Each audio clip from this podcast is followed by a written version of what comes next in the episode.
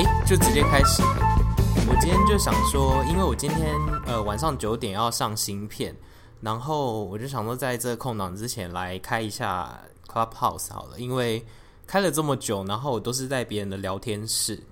所以今天算是第一次，第一次自己开一个主题，然后我就想说，因为我前几天都在研究，研究说到底要怎么就是经营这个东西，那看了蛮多就是。我觉得它有点像会议记录，你就是要排那个一整个 schedule，然后你的你的行事历里面就会有蛮多 schedule，说，哎，现在有什么就是东西可以听，然后它有点像一种研讨会或者是讲座的形式，所以我觉得呃，设定一个主题还蛮重要的，所以今天就想说，呃，来跟大家聊一下我过去在电视台经营新媒体的经验。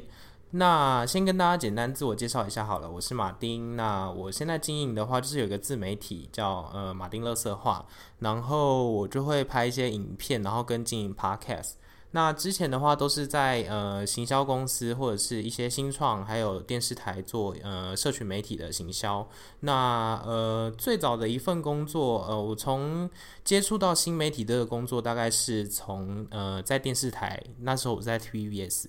然后简单跟大家讲一下，我在 TVBS 的任职的期间大概是二零一五年到二零一七年，大概做了快两年的时间，一年十个月。那其实，在二零一五年那个时候，刚是新媒体刚兴起的时候，就是刚好大家都像现在 Clubhouse 一样，大家都在插旗，每个人都在抢先插旗，所以其实那是个战国时代，蛮重要的，就是。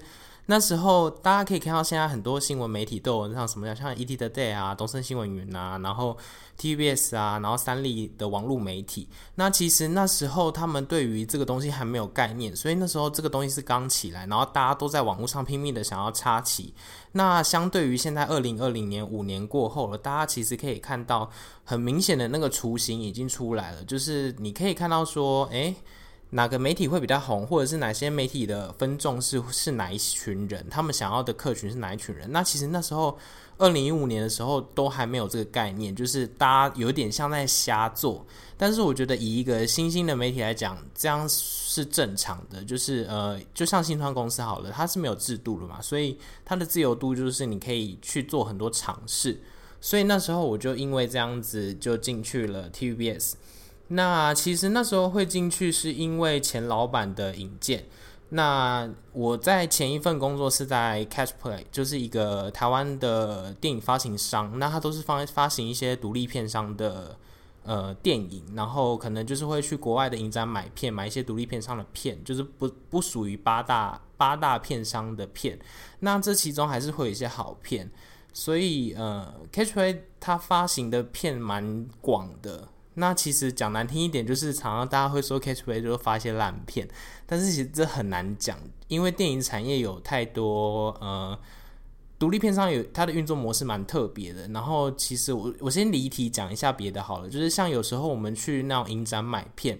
那如果是一个一部很热门的大片，大家想要买的话，通常那个片商就会很像现在买游戏一样，就你可能抢不到 PS 五，它就会绑片子。那电影片商的话，它就是你抢不到片，你你你要抢一部很热门的片的话，其实它都会绑两三部烂片，就跟你说哦，那你要全部一起买，但是你全部都要在台湾上映。所以我觉得这个也不能怪说什么独立片商都发很多烂片，有时候是为了一一两部好片，他没办法必须折中去做这些选择。好，我离题了。那我讲讲一下，就是呃，我在 Catch Play 的主管后来跑去 TVBS TVBS 的新媒体，那他是担任新媒体的头。然后那时候我也正好想要换工作，所以他就问我要不要过去。但是因为那是一个很新很新的呃很新很新的集团，然后跟一个部门，所以我一开始先进去的时候，我没有直接接触到新媒体这一块。我是直接先做他的秘书，对，就是大家想的那个秘书，所以我就是帮他处理一些工作上的事情啊，然后就是一些怎么讲，办公室的杂物，所以我觉得秘书又可以再聊一集。我还因为秘书这一个职务去上过上班这档事，就是聊一些秘书的辛酸。其实秘书也蛮累的，所以这又又是另外一个主题。然后后来做一做做一做。那时候粉丝团刚刚起来，然后因为我平常就是很那时候很常在自己的粉丝团就是讲一些垃圾话，那时候朋友就问我说：“那你要不要这么爱讲乐色话？你要不要干脆就开一个粉丝团？”所以我那时候就开了马丁垃圾话的粉丝团。那也因此就是很幸运的有搭到网红跟 YouTuber 这一个热潮刚起来的时候，等于是我就先抢先插了那个旗，所以就刚好进入到这个世界。那那时候同事刚好就看到说：“哎，你就是有在经营粉丝团，那看你经营的有声有色。”那我那时候其他就是新媒体的主管都觉得说：“哎，那你不来做新媒体真的太可惜，你为什么还在做秘书这个工作？”然后其实那时候我的老板也有发现这件事情，但是他人很好，他其实没有排斥这件事情，他不并不会觉得说哦，你就是要当我秘书，或者是你就是要一直在这边。所以其实到最后，他有一天我大概做了八个月吧，他就问我说：“哎，很多人都在抢你，那你你要不要过去？你自己想清楚这样子。”然后我其实也有跟几个主管谈过之后，然后我们就是想一想，我就想说，哎，好啊，那就试试看。所以我就到了新媒体，就是脱离秘书、新媒体秘书这个行列，然后到了新媒体。我还记得我那时候就是负责一个很可怕的东西，叫做直播。因为直播那时候大家不知道有没有记得，大概在二零一六年的时候，直播就是一个大爆发的时刻，就是大家觉得直播是未来，所以。每一个人都在做做直播，然后那时候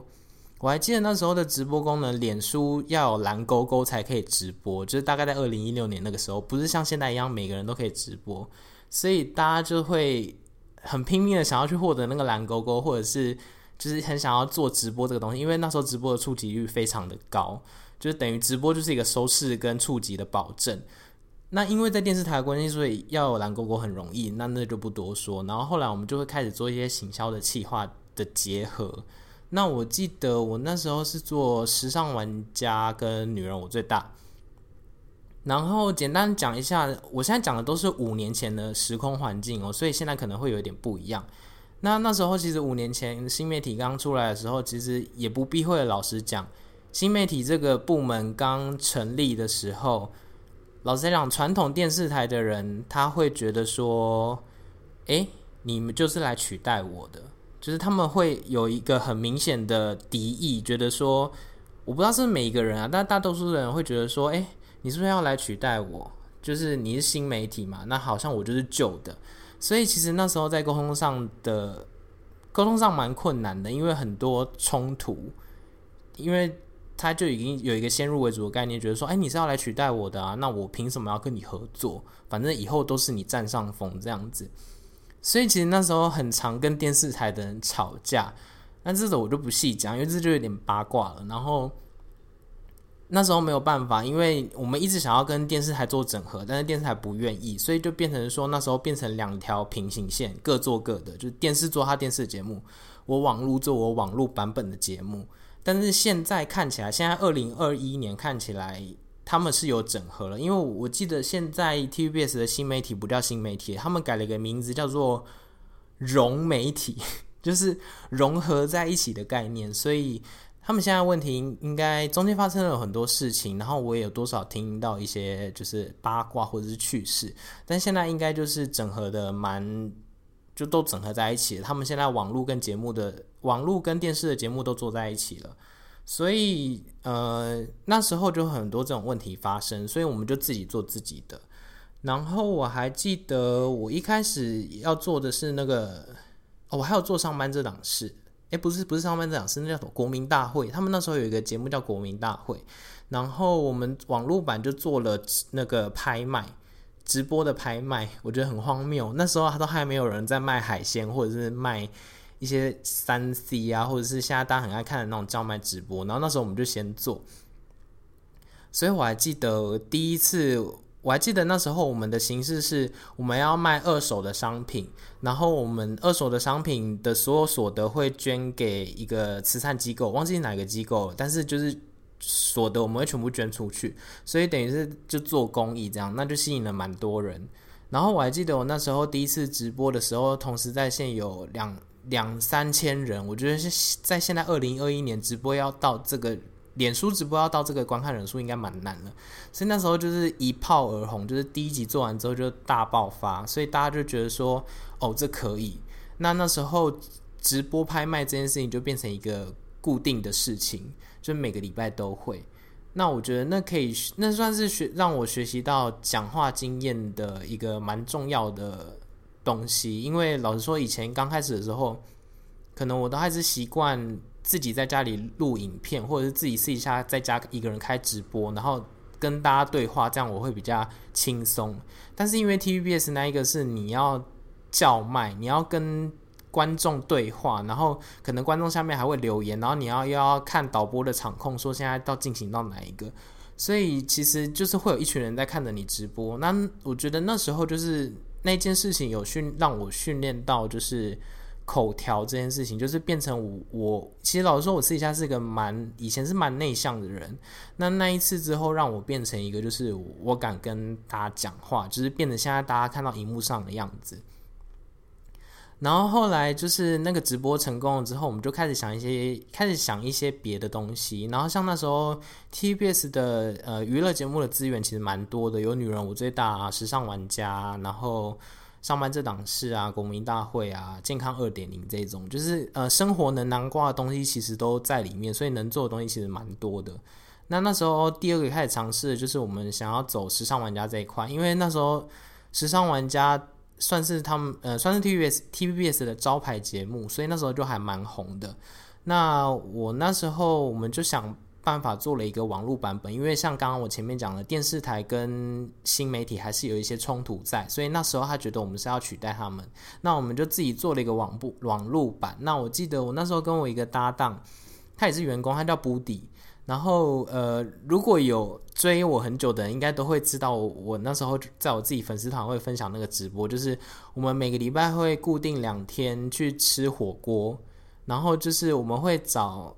台北的，也不一定是台北啊，但是主要以台北为主，就是火锅店，然后我们会去做就是吃东西的直播。所以其实那时候吃东西的直播，我们在二零一六年的时候就做，所以其实那时候很早就开始了。那我还记得我那时候有听到一个蛮有趣的数据，就是为什么会选吃火锅呢？因为在吃火锅之前，我们做过其实蛮多不同的尝试，我们有去吃甜点店啊、海产店啊，什么都吃过。但是我们后来就发现，火锅是一个。大家最能接受的东西，而且我们有调查过，就是台湾的火锅店的密度其实是跟便利商店差不多的。就是你现在出去想要吃火锅，你其实走几步路就可以看到一间火锅店。因为老实讲，火锅就是一个火锅店，其实蛮好开的，只要你汤底没有很糟的话。因为我觉得决定都是在汤底，因为火锅其他东西都是你自己丢进去煮嘛。那汤底就是很重要，如果你汤底 OK，其实那家店就 OK。所以我们那时候就锁定了火锅店。那火锅店因为也很多，然后火锅店又涵盖了什么羊肉炉啊，然后姜母鸭那也算火锅。所以其实我们那时候火锅做了大概快半年左右，然后我们就每每个礼每个礼拜都一直去吃火锅。我觉得那也是一个蛮有趣的经验，因为你可以你可以知道要怎么跟厂商做沟通，然后。接触接触到不同的人，那你可能还会要需要去做功课，所以我的很多美食的 形容词就是在时尚玩家的时候学到的。因为，因为一开始老实讲，一开始真的你你吃到好吃的东西，你真的只会说好吃。我记得我第一次直播的时候，我就说了很多次好吃，然后后来就被主管说，诶。其实做美食节目，你不能说好吃，因为好吃观众不知道好吃的定义是什么。因为好吃大家都会说，所以你要尽量的去形容那个口感。所以我那时候才开始学会怎么形容口感，就是甘甜啊，吃起来很绵密啊，然后就是很有层次这种，你知道。让观众很会脑海会有想象那个口感的感觉，就是那个形容词非常的重要。虽然说后来大家就有点识破，都会觉得说，哎，怎么讲就是层次甘甜啊、回甘啊这一种。但是我觉得这个是在美食节目上很不可或缺的一个东西，因为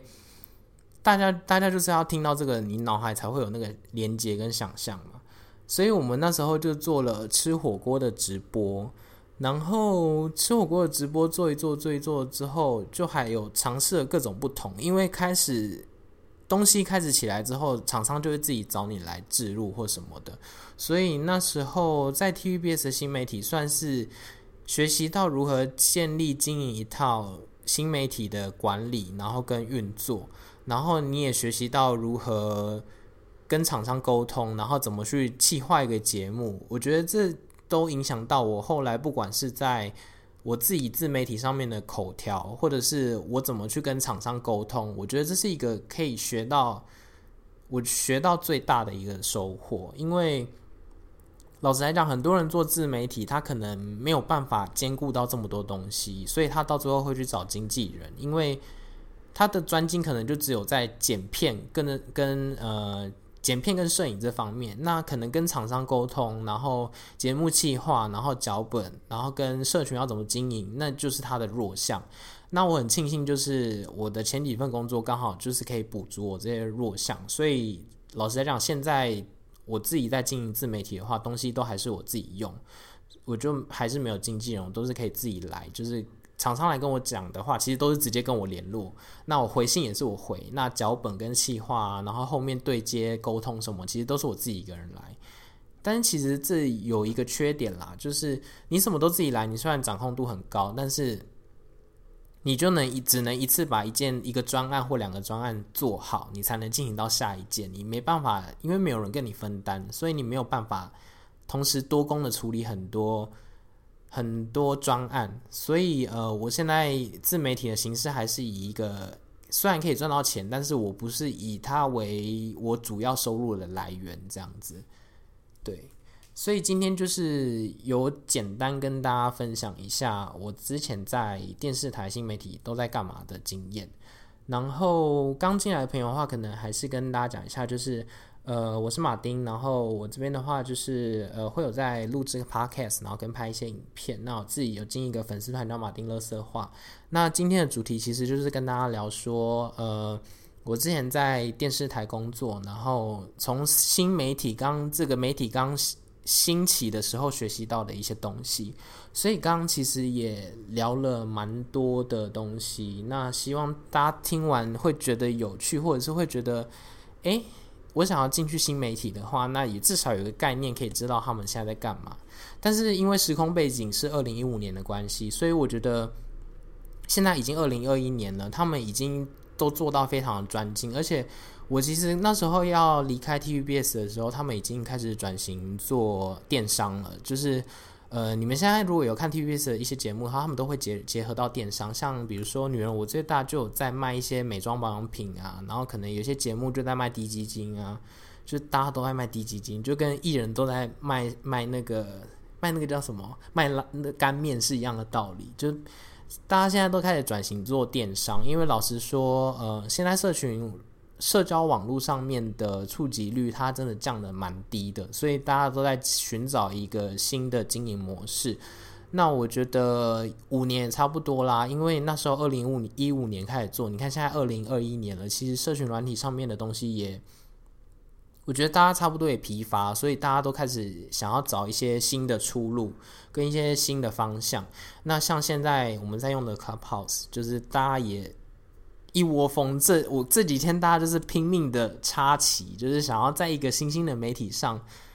就是占有一席之地。所以其实你也可以看出，其实做新媒体这一块的人是很焦虑，然后其实也也是蛮累的，因为每每当有一个新的东西出来的时候，你就要去学新的东西。所以我觉得，如果你要做这一行的话，就是你要不怕吸收这些新的知识，或者是你不会觉得这些东西很烦，因为如果我觉得最重要还是自己开心最重要。如果你自己觉得很烦的话，那我觉得你怎么做也不会开心。对，今天就是跟大家聊一些比较专业的事情，然后我觉得还是可以分享一些比较有趣的。好了，就是那时候我在做直播的时候，其实遇到蛮多很有趣的事情，因为是电视台的关系嘛，电视台，然后又加上是新闻台，所以我记得那时候。电视台让我学习到的一件方式就是面对酸民，因为电视台就是酸民最多的聚聚集地，我觉得比其他类型的粉丝团都还要多，因为就是新闻台，然后就是真的是每天酸民都不停。然后我记得有一次我们在节目上，就是我们开直播，然后要玩那个桌游。我记得后来后来我在 Klook 时候有玩过一次，但是就没有遇到酸民，因为那个直播没有人要看，所以我还记得我在 TVB 的时候有一次玩一个桌游，然后那个桌游就是。你戴一个帽子，然后上面会插很多管子。我跟 Hank 有玩过，对，然后就是插很多管子，然后就是猜拳输的就拔掉一根，然后如果你拔错那个管子的话，水就会全部从帽子里面流出来，因为那个帽子里面有装水。然后我记得我们那时候直播的时候就有。酸民就出现了，他就会说：“你们堂堂贵为一个电视台，竟然在直播玩这种这么肤浅的游戏，是在浪费水吗？”就是还补了一个，就是酸民还讲的什么浪费水、浪费电、浪浪费食物。然后其实那时候我就是很年轻不懂事，我以前蛮呛的，所以我就在直播上呛回去，我就说：“诶，刚刚有一个某某先生说，他说我们，他说我们浪费水。”然后我就呛回去，就是说你在键盘上面打字，你才浪费电吧。然后一讲完之后，那个人就消失，他就把自己留言删掉，然后就离开那个直播了。现在回想起来，就是觉得自己那时候蛮有种的。我现在的话可能不敢这样的，我现在就是会就是以和为贵。我现在非常怕酸民，所以其实那时候在电视台也发生过蛮多很有趣的事情的。然后还有因为电视台。会有很多艺人跟主持人嘛，所以其实那时候像前面讲的，就是新媒体跟电视台会有一个隔阂，因为电视台就那时候会那时候会觉得说你是要来取代我了，所以其实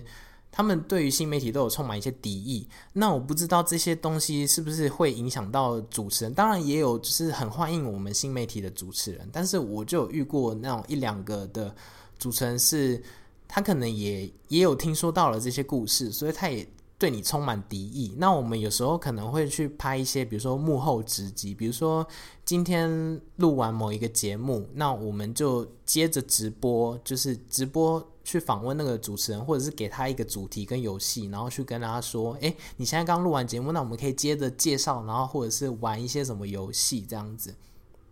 然后我记得那时候。我就有去跟一个主持人，就是我们要去直击他，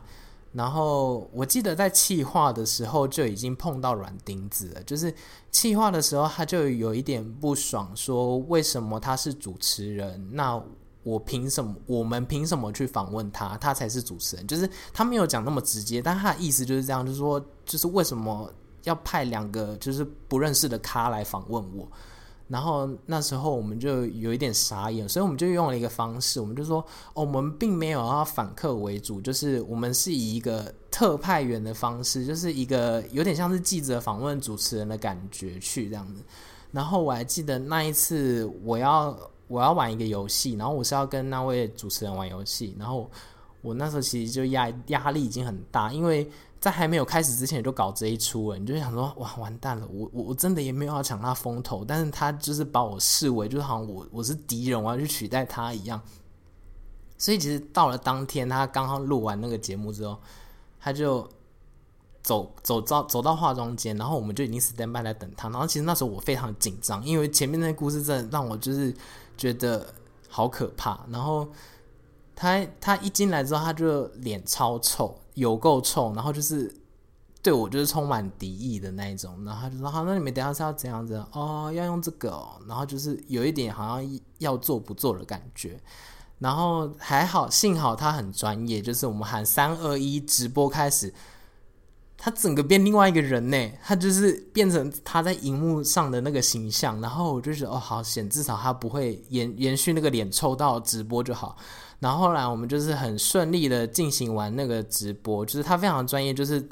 都是他节目上面的形象，就是一切都很顺利的结束完。然后结束完之后，我们就喊三一好咔，然后就停了，我们直播就关掉。一关掉之后，他就东西一甩，然后他就脸瞬间变得很臭，然后他就转头走回那个化妆间，然后把门关上，就是甩门超大力，然后我们现场的全部人就。都尴尬，然后我就觉得哇，太精彩了！就是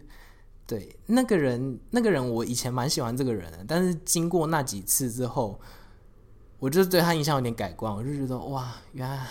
他，但我可以理解那时候电视台把新媒体视为敌人的那种感觉，所以也不能怪他。但是我就觉得说，哇，他原来他他对我们跟节目上的形象是差这么多，所以我就从此对这个人改观这样子。我现在在电视上看到他，或者是在一些媒媒体上看到他，我就觉得说哇，私底下脸很臭，就是还 还甩门，我就觉得很精彩。这算是在电视台发生过很多有趣的事情啊，就是因为毕竟那时候电视台就还是主流，大家还是会看电视嘛，所以你其实，在电视台可以看到很多很有趣的事情，我觉得蛮有趣的啦。然后后来我在那边大概做了一年多吧，一年十个月，然后后来会离开是因为，呃，刚好也做一阵子觉得疲乏了，然后那时候也还年轻，所以觉得。工作做快两年，差不多也可以换了。然后那时候刚好有新的同，刚好有同事兼主管，他去一家另外一家公司，就是 Klook。然后后来他那时候刚去 Klook，Klook 刚起来，那他就问我要不要去。然后我就觉得说，诶，新创公司，因为那时候新创在台湾是一个很新的名词，大概是二零一七年三月的时候，所以我就去，我就想要去试试看。那二零一七年的三月，我就离开 TPBS，然后我就去了 Klook，然后就是做他们的社群行销，就一直到去年的十月，就做了快四年。所以到了 Klook 之后，这又是另外一个故事了。对，我有非常多故事可以讲，因为毕竟也是一个三十几岁的人了。那今天就是在等下九点，我先宣传一下哦。等下九点，我自己的频道会上新片。那今天就是想说，借由呃上新片新片前的时间来跟大家聊个半个小时，那聊一下我过去在电视台经营新媒体的经验。那今天就是聊我在 TVBS 新新媒体做了什么事情。那其实现在聊了半个小时，也差不多要结束了。对。因为刚开始玩 Clubhouse，然后这是我第一次自己一个人开。那结束之前的话，因为毕竟刚刚前面有讲到，这就有点像是一个讲座或者是研讨会的形式，所以在结束之前想说预留一个时间，如果大家有问题想要问的话，可以就是按右下角那个挥手的键，那个挥手不是打招呼，那个挥手是加入这一个讨论。所以如果你有想要问题想要讨论或者是问的话，可以直接进来。好，我们现在邀请绝绝猫叔进来。请问现在是 你好你好，还是还是按到了？绝绝，我现在搬到高雄哎，我我我我我的我家在你们店附近，我觉得我过几天之后可以去找你。等一下，我加入哦。好，我们等一下。嗨。Hello，马丁。嗨，我我我现在搬到高雄，我我家在你们店附近，我过几天可以去找你们。真的假的？你不是一直在台北还是哪里吗？对啊，我我原本一直在台北，然后最近因为我开始自己接案了，然后其实接案之后我就住哪里都没差，然后我之前就一直很想要搬到高雄，所以我就搬过来这样子。你住在哪区啊？我这边是林雅区耶。你那边是林雅区，还是我看错了？我觉得你应该是看错吧。我我等一下确认一下，我再跟你讲。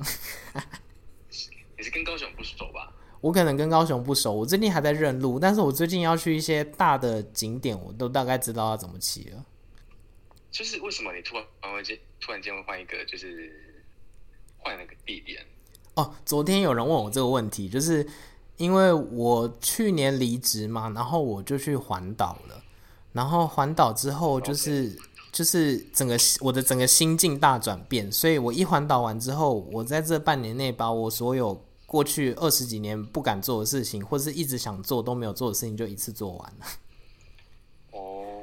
就人生一个完结的意思。对，就是一个需要一个冲动，然后我刚好在我三十二岁的时候找到冲动，就这样子而已。嗯，对啊，不错啊，所以你决决定定居在高雄，对不对？嗯，目前是会这样子，目前是会希望就是一直在这边生活。嗯，那如果你接案的话，没差，在哪里都没有没有问题。对啊，我我就是要去别的地方拍的时候，再去别的地方就好了，所以其实还好。嗯，对啊，OK 啦，你改天来我们店店里面坐坐。可以啊，可以啊，我我最近很闲，我我会再次找时间去找你们。最近很闲啊，过年前没有事啊，没有也没有案子啊，案子都刚忙完了。哦那那应该应该是可以的，因为来我们店里面就是可以就是用电脑啊打打字啊，或是就是很我们这边很多那种就是 SOHO 族这边用用电，这给你用整天没有问题。好啊，可以啊，可以啊，我我我找找时间再过去玩。嗯，好好，那那我们就直播不是直播，就是今天这个聊天室就先到这边。还有人要问问题吗？嗯，我们先看有没有其他朋友想要问问题，没有的话我就直接关掉了。哦，好，那我们就私底下再联络。好，拜拜。好，拜拜，大家再见。拜拜。